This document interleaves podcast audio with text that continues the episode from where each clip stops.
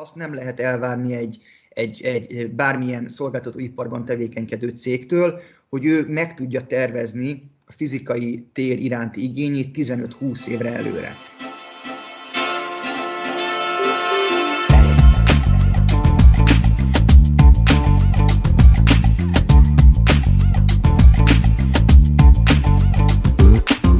Köszöntök mindenkit! Ez itt a Portfolio Ingatlan legújabb podcast adása. Én Ditrói Gergely vagyok a Portfolio Ingatlan vezetője, és a mai vendégem nem más, mint Borbély Gábor, a CBRI nemzetközi ingatlan tanácsadó hazai elemzési vezetője, és Gábor, aki egyébként szinte nélkülözhetetlen minden fontosabb ingatlan szakmai eseményről, és rengeteg hasznos szakmai információval szokott szolgálni a piaci szereplők számára.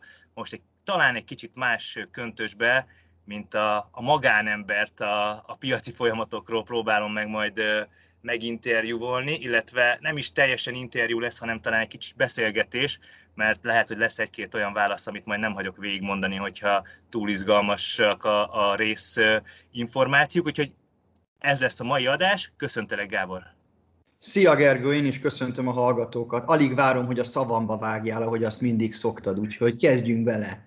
Igen, hát ez nem lesz most sem másképp, úgyhogy az lenne a mai adásnak a, a, a felütése tulajdonképpen, hogy hát rengeteget beszéltünk az elmúlt más, nem másfél nincs, az elmúlt közel egy évben arról, hogy a pandémia milyen új világot teremt, vagy és hogyan kell ehhez alkalmazkodni, Nyilván elsősorban az egyik legizgalmasabb és legnagyobb befektetési potenciált és volument és fejlesztési volument jelentő alpiacon, az irodapiacon, ahol talán a leglátványosabb strukturális átalakulás megy végbe éppen.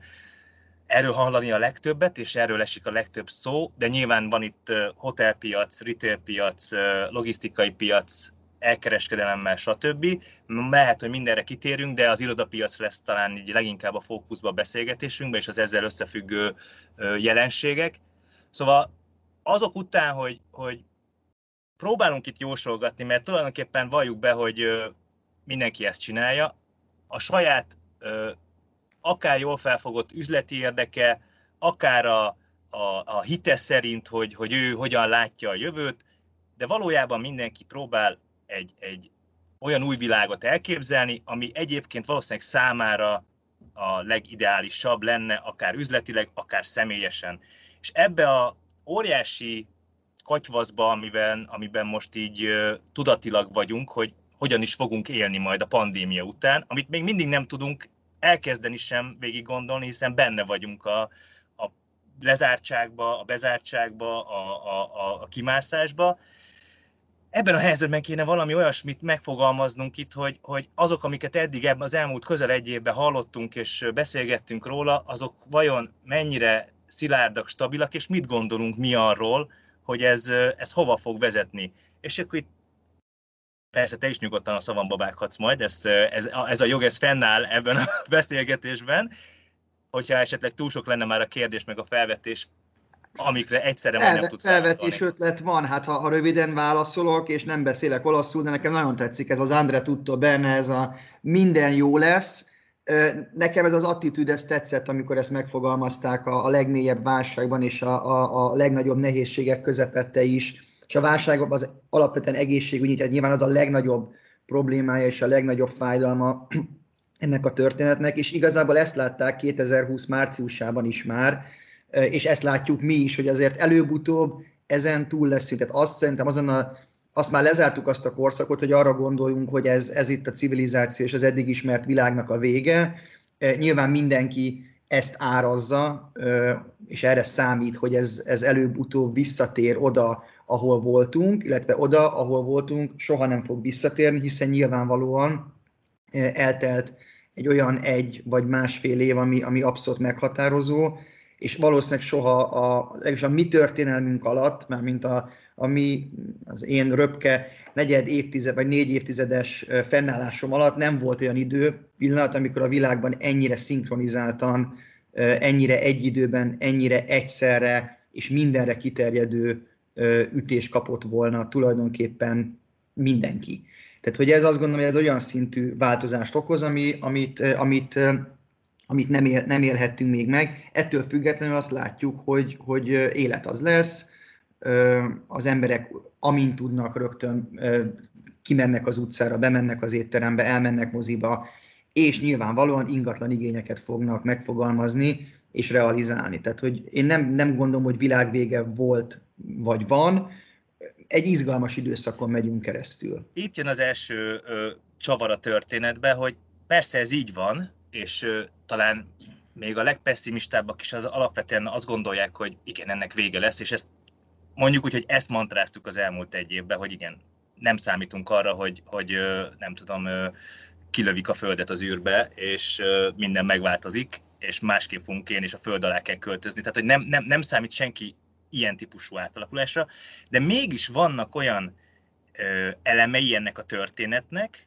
és akkor behozom a, a legkeményebb ö, ö, felvetéseket és a leg, nem tudom, milyen a, strukturális átalakulást vizionáló fogyasztókat, akik, akik mondjuk a, a irodába való visszatérést egy, egy földtől elrugaszkodott ö, lehetőségnek tartják a jövőben, hiszen ez, ez, meg, ez megoldódott. Tehát a, a legdurvább biztonsági feltételek mellett működni képes bankok is home office-ra tudtak átállni napokon, heteken belül, és az, én, én is azt gondolom, hogy az ingatlannak nincs vége, de mégis az van, hogy valamiért az emberek egy jelentős része, és cégvezetőknek is akár, hogyha itt mondanak le éppen nem tudom hány ezer négyzetmétereket, mert hogy nekik arra majd sose lesz szükségük, és valahol pénzt kell fogni, akkor, akkor ez nem, nem, nem, nem lesz igény már.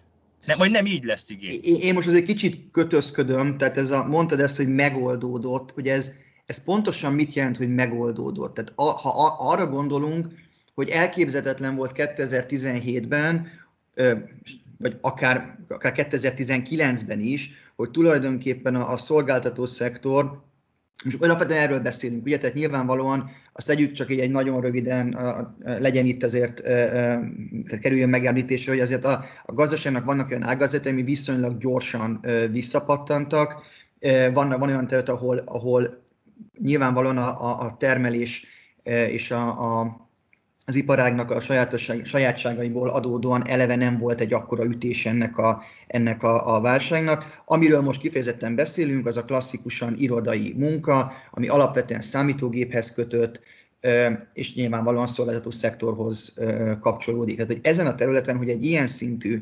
átállást ilyen gyorsan meg tudunk valósítani, ez pár évvel ezelőtt tényleg elképzelhetetlen volt, és ez valóban a, a technológiának a diadala, ami egyébként én akkor is ezt mondtam, mondjuk egy április-május magasságában, hogyha ezt végig gondoljuk logikusan, ez tényleg megugorható volt. Az, hogy ez megoldódott, ez azt jelenti, hogy elkerültük azt, ami valószínűleg, a, ha a technológia nem ilyen fejlett, egy évtizeddel ezelőtt, egy teljes leálláshoz vezetett volna, és nem egy, nem egy 10-20 százalékos GDP csökkenést eredményezett volna negyed év per negyed év, hanem egy sokkal mélyebb recessziót és sokkal hosszabb ideig tartó recessziót de ez nem azt jelenti, hogy ezzel átálltunk erre a rendszerre. Tehát amikor egy krízist kell kezelni, és arra adunk egy választ, az egy teljesen más történet, mint amikor azt mondjuk, hogy mostantól ez mindig is így lesz. Tehát persze, nyilvánvalóan, amikor a cégek elszenvednek ilyen komoly vesztességeket, amikor azt látják, hogy, hogy az irodáikat nem használják a kapacitásnak a valaki a 10-15 százalékát sem, valahol mondjuk egy ilyen 30-40 százalékot, de tipikusan nem használják a, azt, a, azt az óriási és viszonylag drága kapacitást, amit ők lekötöttek, akkor nyilván megpróbálnak ebből, ebből a pozícióból kiszabadulni, amennyire ezt lehet, megpróbálják visszaadni ezt a területet, felmondják azt a területet. Ez nem jelenti azt, hogy ez örökre is így van, tehát hogy ez, ezért látjuk azt, hogy ugye ez párnapos hír, az Amazonnak az új ö, ö, ö, székházát, amit terveznek, egy 300 ezer négyzetméter lazán, 3-22 emeletes toronyban, egy, egy komplex, egy, egy városfejlesztési komplexum, ez az Amazontól jön, mint ötlet, aki azért nem mondhatnánk, hogy egy kifejezetten boomer iparági szereplő, és mégis hisz abban, hogy van, van a fizikai térnek jövője. Azt, hogy az nem olyan, mint amilyen volt 2010-ben, hát persze, hogy nem, hát nyilvánvalóan változik, és valószínűleg most sokkal gyorsabban változik a fizikai tér iránti igényünk, meg a megfogalmazódott elvárások, mint mondjuk változott 16-ról 17-re, tehát egy, egy nagy ugrás van. De ez nem jelenti azt, hogy ez megszűnik. Hogy, hogy a bérlők, mert ti azért elég sok bérlővel kapcsolatban vagytok, és talán eljutnak hozzád olyan információk, hogy most akár a meglévő 3-5-10 éves kinek milyen hosszú időre volt a szerződése, akár most újonnan kötött szerződéseknél milyen radikális ö, bérleti konstrukcióban történő változásokat lehet felfedezni, ha van ilyesmi. Gondolok itt arra, hogy a bérleti idő rövidsége, vagy rövidítése, gondolok arra, hogy csak egy területnek egy része fixen, és a másik fele az lehet, hogy drágábban, de ö, könnyen visszaadhatóan. Tehát mik ezek a most tapasztalható, tulajdonképpen az egész rendszert ilyen értelemben a korábban megszokott üzleti modellt felborító vagy újraértelmező jelenségek, amik, és aztán majd kapcsoljunk rá arra is, hogy mondjuk nem mindegy, hogy mondjuk egy finanszírozó hogy gondolkodik erről a világról közép-hosszú távon, mert egy rugalmasan kiadott irodaházat könnyen visszatató területekkel nem biztos, hogy ugyanolyan feltétekkel lehet majd, vagy akarnak finanszírozni. Hogyan kapcsolódnak ezek a dolgok össze, mert minden mindennel nyilván összefügg. A legradikálisabb változás, amit látunk, az ugye az, hogy egyszerűen megfeleződött a bérleti kereslet. Tehát tulajdonképpen aki teheti, az most abban a pozícióban van, amit, amit felvett előtte, és nem nagyon, nem nagyon variál. Nem, nem bővít, nem költözik. Amennyiben pont olyan időszakban érte őt a 2020-as év, hogy, hogy valamilyen döntést kellett hoznia, ott többségében a meglévő kapacitással mentek tovább, ugye ez klasszikusan a, a bérleti szerződésnek a meghosszabbítása, volt példa csökkentésre, volt példa bővít, bővülésre. Igazából nem mondhatjuk azt, hogy, hogy a, egy teljesen új típusú modellt fogalmaztak meg a bérlők, és talán két okból nem. Az egyik, azok, egyik ok az, hogy igazából mindenkinek a leg biztosabb pozíció most az, hogy kivárja, hogy hova fog ez a visszapattanás megérkezni. Ugye mindenki a visszapattanásra, itt a gazdasági visszapattanásra gondolok, tehát ez a gazdasági növekedésnek a visszarendeződés, ez amire, amire számítunk, és ami meg fog érkezni a, a következő években. Ez nagyon meghatározó lesz mindenkinek a saját bizniszének vonatkozásában, és ameddig ez a, ez a bizonytalanság ott van, hogy ez pontosan hol lesz. Gondolod el, Gergő, hogy egyszerűen az a, az, a, az a típusú előrejelzési bizonytalanság, amiben ma mi vagyunk,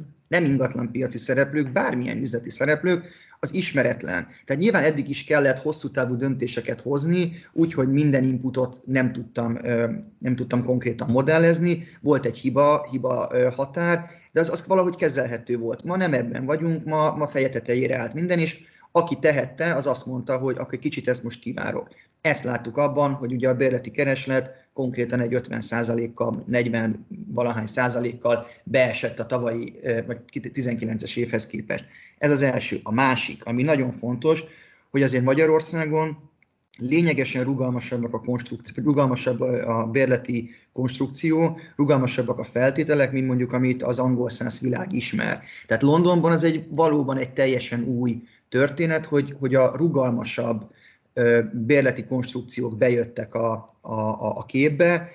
Itt arról beszélünk, hogy ugye régebben ott a 15-20 éves szerződések azok nem, hogy ritkák voltak, hanem az volt a piaci standard. Ez teljesen anakronisztikus, tehát azt nem lehet elvárni egy, egy, egy bármilyen szolgáltatóiparban tevékenykedő cégtől, hogy ő meg tudja tervezni a fizikai tér iránti igényét 15-20 évre előre.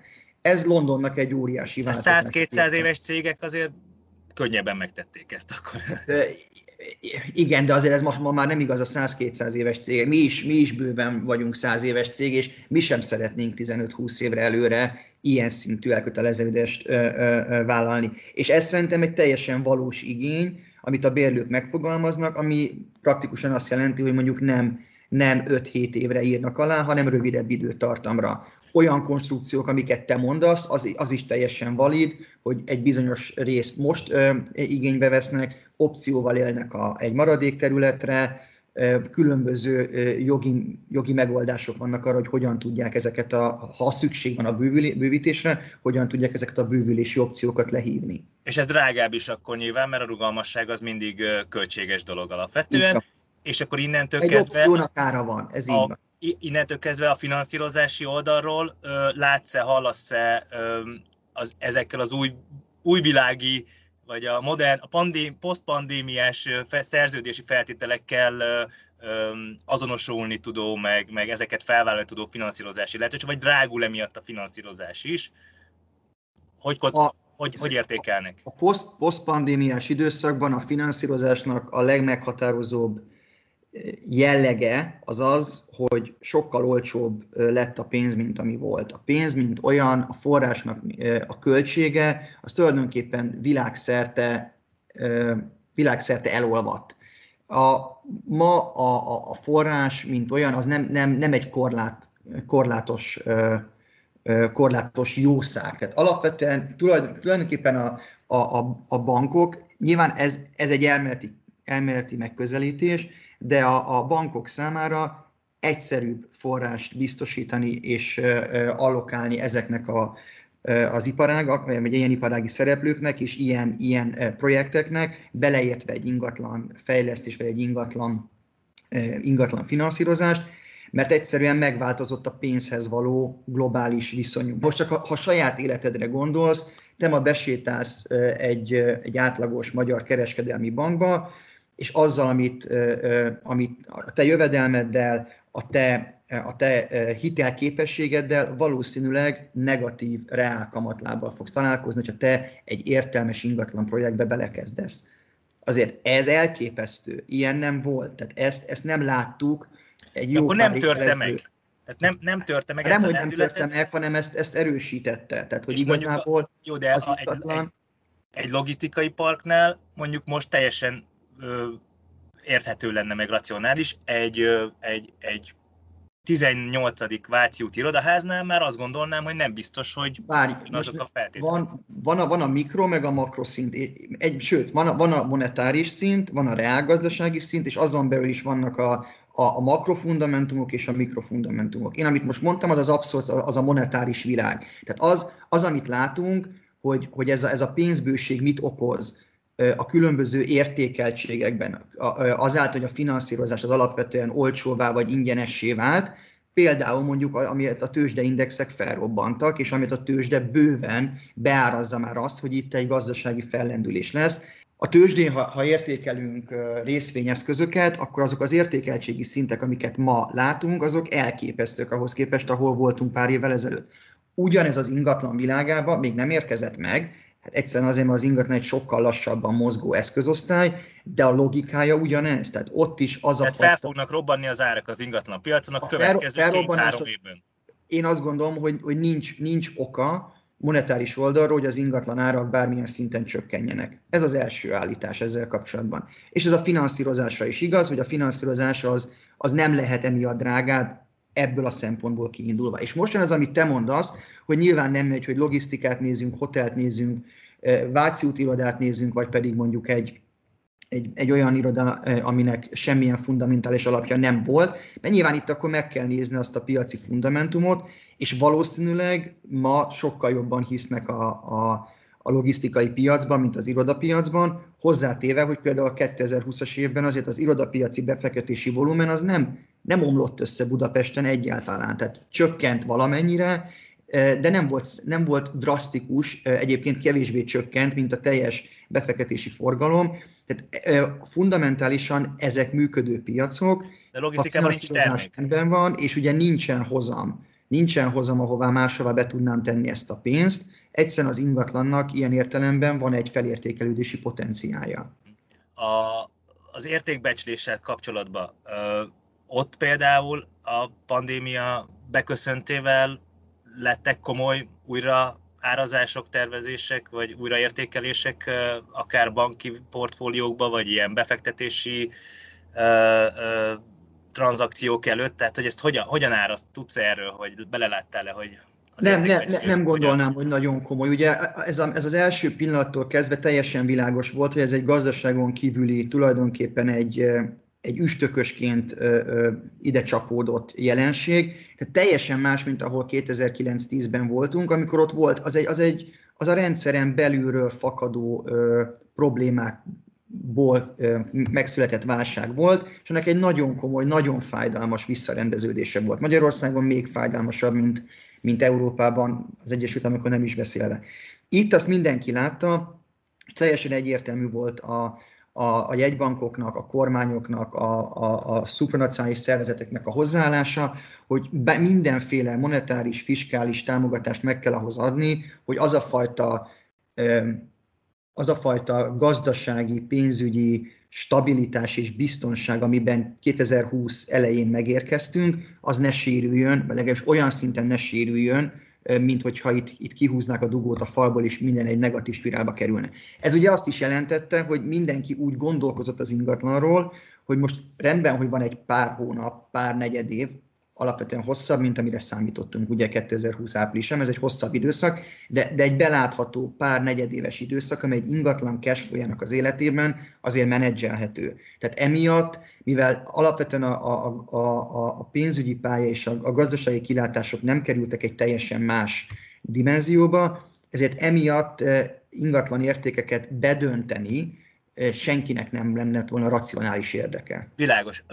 Mondod, hogy menedzselhető egy élet, ingatlan életciklus alapján nyilvánvalóan ez a pár negyed év, viszont azt azért látjuk, és egyre hangosabb a jelenség, már az elején is volt róla szó, és központi téma volt, hogy a bérlők bérleti díjának az elengedése, vagy kitolása, segítség nekik, akár ítél, akár irodai oldalon.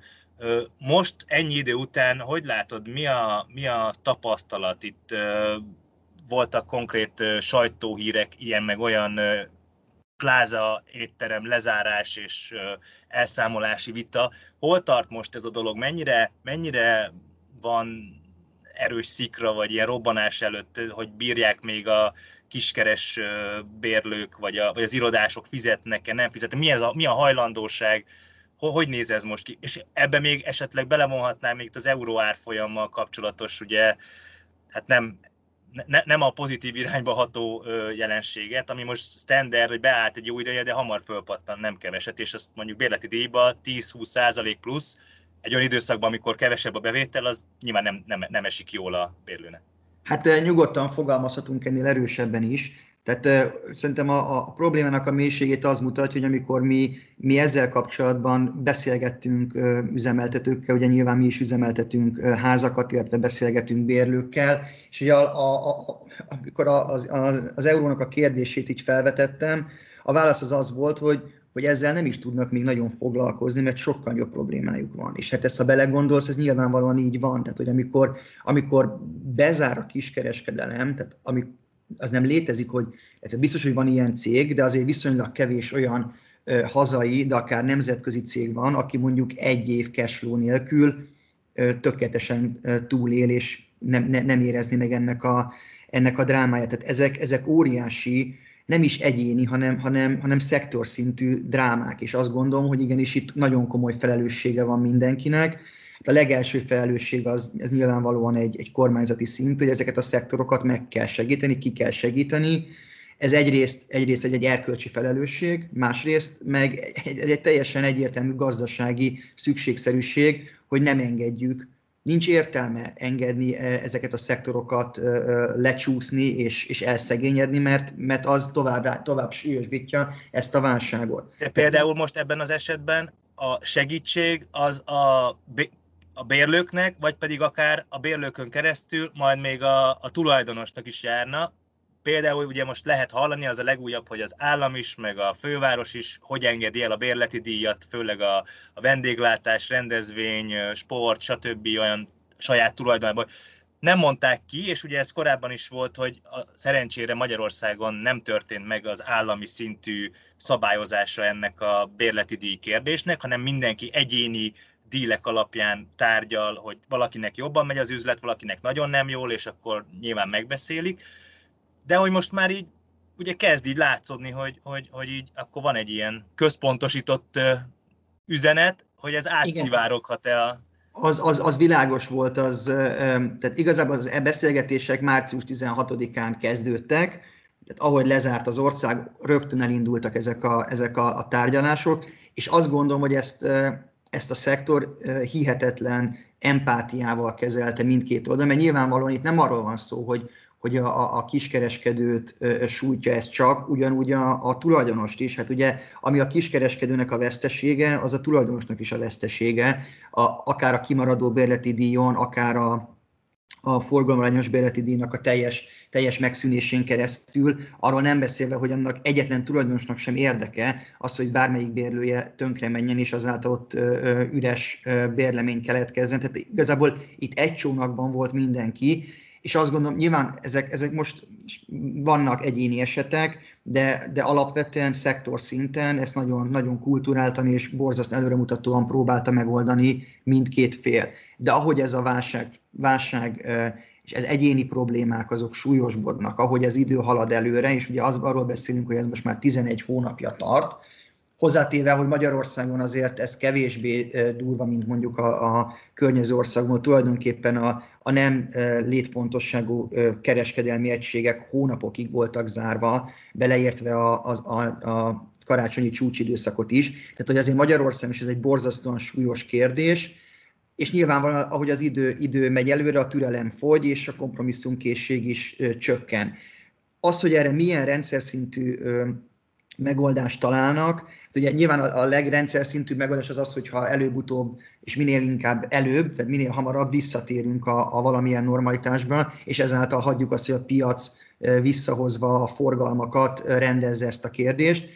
Ha ez nem megy, mert pedig ennek valószínűleg van egészségügyi oka, hogy miért nem megy, tehát ez egy járványügyi kérdés alapvetően nem gazdasági, akkor bele kell nyúlni rendszer szinten, és az tényleg így van, ebben igazad van, hogy nem úgy, hogy azt mondjuk a piaci szereplőknek, mert nyilván a bérbeadók is piaci szereplők, hogy azt mondjuk nekik, hogy na akkor mostantól nem, nem fogadhatsz el bérleti díjat, mert tehát akkor őket lőjük lábon. Tehát akkor itt hozzá kell nyúlni a pénzcsaphoz, hozzá kell nyúlni a, a, a fiskális támogatáshoz, el kell engedni az államadóságot, ez meg is történt, és igenis ezt, ezt finanszírozni kell, ez az iparág, mintha mi sem történt volna, ez nagyon erősen idézőjelbe téve, menjen tovább, a bérlők fizessék a bérleti díjat, a bérbeadók ezt szedjék be, és egyszerűen az alapvető az, maga ez az, az alappiac, ugye a kereskedelem, ha nem is működik, attól még ez a pénzügyi modell, ez valahogy lélegeztetőképpen, de azért maradjon életben. Ugye a, ebből a szempontból nagyon fontos kérdés a moratóriumnak a bevezetése, ami ugye nem csak a, a lakosság felé volt egy fontos intézkedés, hanem a piaci szereplők számára is, és ami ugye tulajdonképpen már a 2008-as válság elején szinte azonnal látszódott, nyilván más természetű okoknál fogva, tehát ott nyilvánvalóan hamar kiderült, hogy ki nem hitelképes, vagy ki nem tudja finanszírozni a projektet. Most azért attól függően, hogy ki mennyire stabil, de el van csúsztatva egy ilyen, egy ilyen akár előfordulható bedőlési hullám, nem tudjuk még, hogy ez hullám lesz-e, vagy csak egy-egy bedőlés. Te erre mit vizionálsz a kereskedelmi ingatlan piacon, nem a lakossági piacon, akár bármelyik szektor tekintetében. Ez számítasz-e arra, hogy a, a moratóriumnak egyszer le kell járnia, és ott akkor lesznek csontvázak hirtelen, amik azért amikre azért pislogni fogunk, vagy pedig nem tudom. Tehát, hogy ott jó lehetőségek lehetnek opportunista befektetői szempontból, stb. Tehát, hogy meg lehet csavarni a kérdést úgy, hogy pozitívan jöjjön ki, de mégis nekik, akik bedőlnek, inkább ez egy negatív előjelű helyzet lesz. Jó lehetőségek, vagy opportunista megoldások, azok, azok mindig és minden piacon vannak, és nyilván ilyen, ilyen mikroszintű surlódások is. Tehát szerintem az, azt most ne, ne bolygassuk, mert biztos, hogy lesz mindig olyan, amikor egy-egy projekt az, az megborul, mert az, az alapvető üzleti modell, ami, ami működik, az, az nem, nem jó, vagy nem piacképes, vagy már, vagy már előregedett, stb. Tehát ez a piacnak a természetet az, az attól, se, attól egyetlen piaci helyzet sem véd meg senkit, hogyha ha valamilyen olyan üzleti üzleti problémája vagy üzleti hibája keletkezik, hogy az, az annak következménye van arra vonatkozó, esetleg mondjuk akár, akár csődbe is mehet, ingatlan esetében mondjuk ilyen értelemben egy víz alá kerül. Más ez a helyzet, mint ami volt 2009 után, ahol ugye volt egy alapvetően fundamentális probléma, nem jól működtek a piacok, volt egy, egy, egy keresleti gyengeség, ami évekig kitartott, tulajdonképpen minden piacon, és volt egy pénzügyi válság, egy eladósodás, eladósodási kérdés, egy adósságválság, ami Magyarországon még súlyos volt azzal, hogy devizában történt ez az eladósodás. Tehát most nem ez a helyzet, azt látjuk, hogy alapvetően iszonyatosan alacsony Magyarországon mind az üzleti szektornak, mind a, a, a lakosságnak az eladósodottsága, sokkal erősebb a, a forint kitettség, mint a deviza kitettség, ami nyilvánvalóan kedvező, és van egy, van egy gazdasági egyensúly, amit ne felejtsük el, hogy 2018-19-ben azért mi itt nagyon jó éveket zártunk le, és 2020-ban is borzasztóan optimisták voltunk még februárban. Tehát, hogy ide, ide ha visszatalálunk, akkor egyszerűen szektor szinten nincs az a, nincs az a, az a csillagállás, ami miatt az ingatlanoknak borulnia kellene, és egymás után dőlnének ki a csontvázak. Arról nem beszélve, hogy ne felejtsük, ez a válság, ami legutóbb volt, hogy ez tíz évvel ezelőtt volt, és akkor ezt minden szereplő pontosan látta, hogy az ingatlan, ingatlan piac tulajdonképpen ez a too big to fail. Tehát, hogyha az ingatlan piac, az ingatlan befektetések azok elborulnak, az egy olyan szintű rendszer, rendszer szintű problémát jelent, ami az egész gazdaságot tudja vinni. Magyarán inkább valahol hamarabb bele kell ebbe nyúlni, hogyha itt, itt, egy, itt egy borulás lenne, de azt gondolom, hogy a reálgazdasági alapok most sokkal inkább amellett szólnak, hogy vissza tudunk találni egy normális piaci működéshez viszonylag rövid időn belül. Visszakanyarodva az irodapiachoz, hogy kicsit újra konkrétumokhoz menjünk át, ugye itt alapvetően mindig is volt, de mostanában még jobban, talán egy, egyre jobban előtérbe kerül az új és a régi irodák közötti verseny, hogy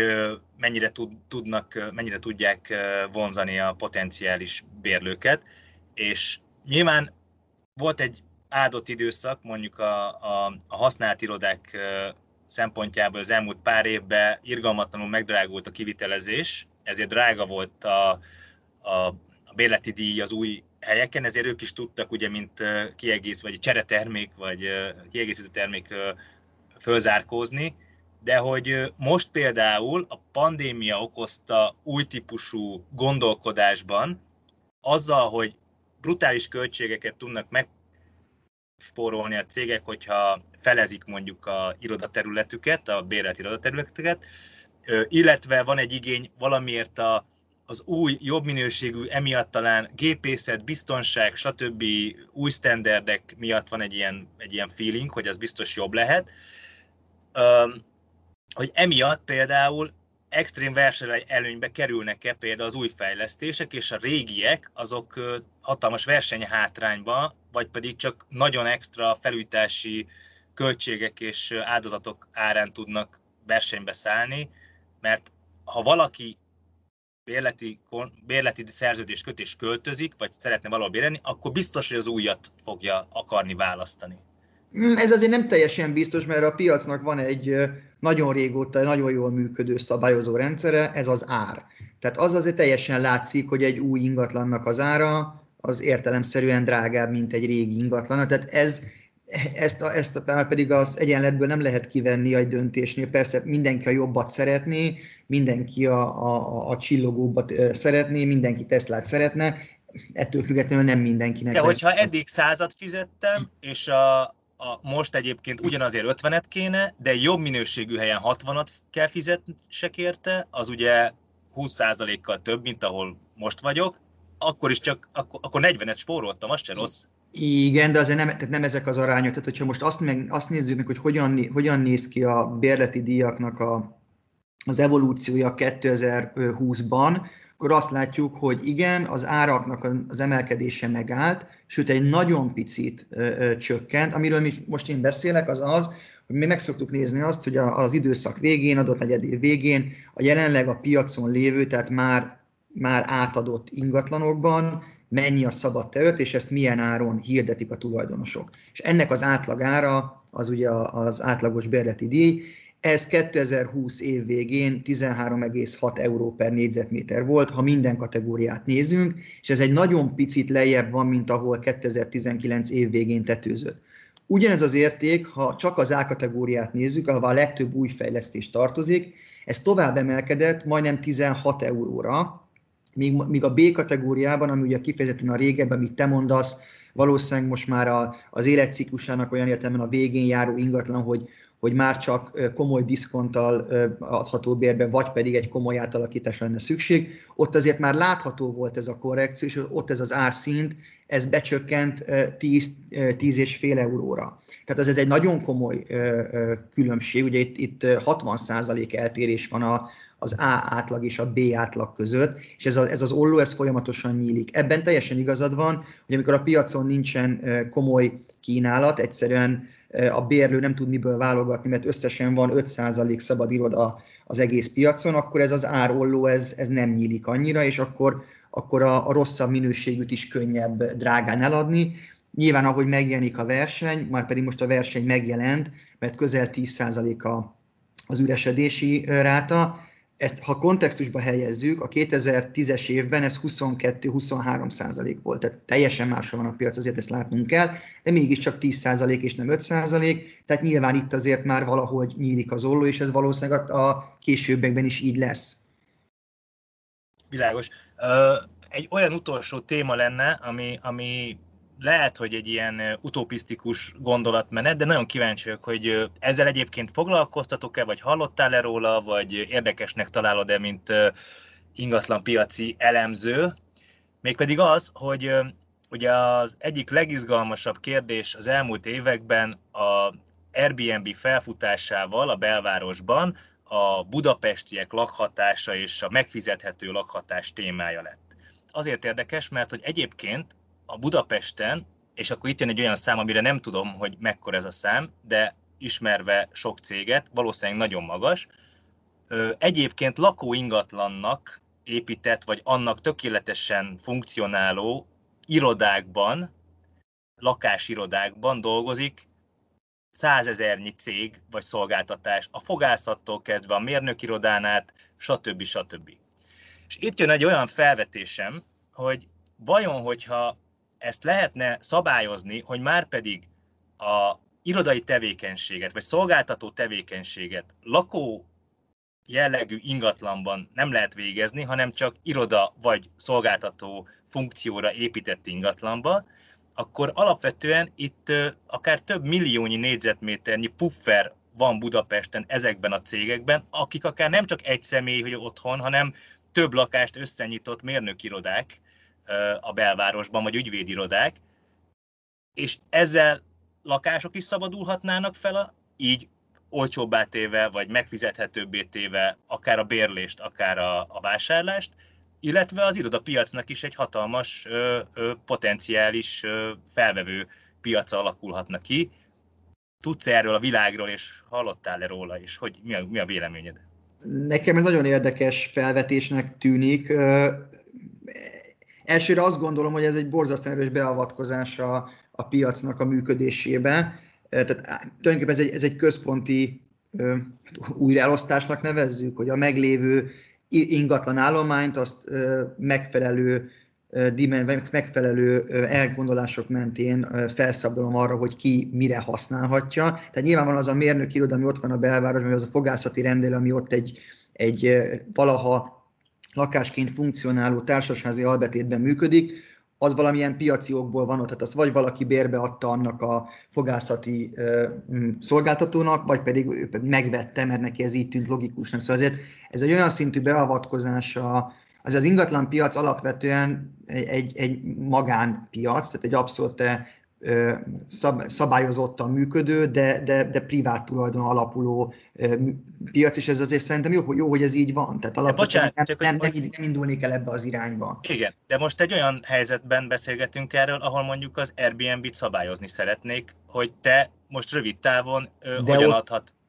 De ott alapvetően maga maga az az, az, az iparág, az iparágat szabályozik, nem pedig az ingatlannak a hasznosítási forma. Tehát az bérbe van adva az az ingatlan, ahhoz igazából az államnak ilyen értelemben nincsen köze, viszont olyan formában adom bérbe, hogy én tulajdonképpen ott egy hotelt üzemeltetek, megint csak idézőjelben, mert nyilván nem egy hotel, de van egy olyan, olyan olyan ö, ö, hibrid megoldás, ami valahol a lakás és a hotel között van, és maga a, a, a működésénél fogva ez a, ez a, ez a modell ö, kockázatokat jelent. Ugye nyilván az Airbnb-t nem azért szabályozzák elsősorban, mert hogy, hogy a, az ingatlan piacon meg szeretnék szabni, hogy ebben az épületben lakók legyenek, a másik épületben pedig hotel legyen, tehát nem egy ilyen falanszteri várostervezési logika van mögötte, hanem, hanem a, a, a, a hotel üzemeltetésnek a, a normális, a mainstream mód, módjának nem megfelelő modell az Airbnb, ami miatt ebbe bele kell nyúlni, és ennek van egy olyan vetülete, és nyilván ez, ez az, ahol bármilyen baloldali, új baloldali hangok felerősödnek, hogy emiatt van egy komoly lakhatási krízis, ami ezekben a nagyvárosokban kialakul, mert ugye ez, ez, egy, ez elveszi az állományt a, a hosszú távú bérleti jogviszony elől. Itt egy hasonló beavatkozást az irodapiacon én nem, nem látok észszerűnek, tehát azt nem gondolom, hogy meg lehet mondani, hogy megint a mérnök irodánál maradva, hogy a mérnök iroda, ami jelenleg működik egy 5. kerületi bérházban, azt neked át kell menni egy 13. kerületi irodaházba. Ehhez nincsen, nincsen joga. Nyilván. A, kicsit, a, a, kicsit megfordítva a dolgot, be lehet őket vonzani? Hát hogy nem? Hát az, de azt látjuk is, tehát azért ez egy, az egy komoly piac, ahogy az ilyen kisebb cégeket, akár, akár startupokat, akár amit mondasz, ilyen, ilyen freelancer irodákat be tud, be tud vonzani egy modern irodaház, mert nyilvánvalóan teljesen más szolgáltatást ad, tehát egy teljesen más, teljesen más komfortról beszélünk. Tehát, nem, nem, nem szabályozási oldalról kell ezt megfogni, hanem, hanem nagyon durván piaci oldalról, hogy igen, valószínűleg többbe kerül egy iroda, de hát sokkal több az, amit te ott kapsz szolgáltatásként el tudod képzelni, hogy abban a logikában, ahogy mondjuk nagy cégek harmadolják, felezik a jövőben bérelt irodaterületeiket a home office-nak köszönhető változások miatt és az új munkavégzés miatt, ezekben az irodákban is dolgozó, egyébként a teret ők sem valószínűleg kihasználó cégek, inkább egy olyan új irodapiacra jönnek be szereplőként, ahol nem is irodaterek vannak, hanem ilyen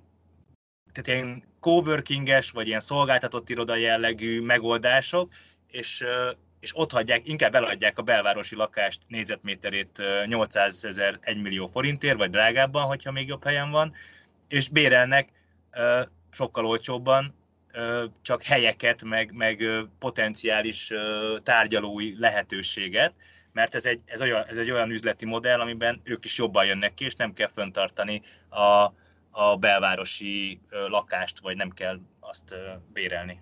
Én abszolút el tudom képzelni, ez nem az én feladatom, hogy ezeket a, a megoldásokat létrehozom a piac számára. Nagyon jó fejlesztőink vannak, nagyon jó ingatlan üzemeltetőink vannak, akiknek nyilvánvalóan válaszolni kell a kor, kor, kor kihívásaira, és hallani kell az új idők szavát, és ezt meg is fogják tenni én nem, nem szeretnék jósolni, mert nem akarok abba a hibába kerülni, mint az IBM-nek az elnök a 40-es években, amikor azt mondta, hogy a világon öt ilyen számítógépe lesz szükség, mert ilyenkor lehet óriási mellélövéseket, baklövéseket elkövetni, de az biztos, hogy a piacnak meg kell újulni. Tehát abban bennem nincsen kérdőjel, hogy az emberek szeretnek, szeretnének visszatérni a fizikai térbe, egyszerűen azért, mert, mert, mert az a világ, amiben eddig voltunk, az egy átmenetileg a működésnek a fenntartására alkalmas megoldásokat jelentett, de egyetlen civilizáció sem nőtt úgy, hogy az emberek egymástól eltávolodva, izoláltan élnek. A város a civilizációnak a hajtóereje.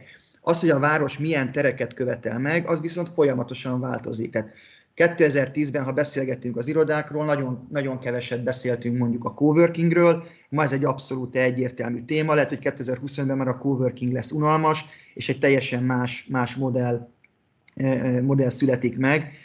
Szerintem ezt a fejlesztők ki fogják találni, de amit mondasz, az a rugalmasság, az, az szerintem az, az abszolút elvárható, és szerintem ez, ez ami egy óriási változás, hogy, hogy a cégeknek az, az teljesen, ahogy, amennyire rugalmasak vagyunk mi a fogyasztásunkban, annak megfelelően a cégeknek az üzleti modelljüknek egyre rugalmasabbá kell válni, és nyilván a fizikai világ üzemeltetőinek, az ingatlan fejlesztőknek, az ingatlan üzemeltetőknek, tulajdonosoknak szintén valami rugalmasságot adniuk kell. Hát ugye nekünk van az a korlátunk, hogy a fizika az kevésbé rugalmas, mint a digitális világ, de valahol muszáj megtalálnunk ezeket a hibrid megoldásokat, és erre egyébként azért látunk jó példákat.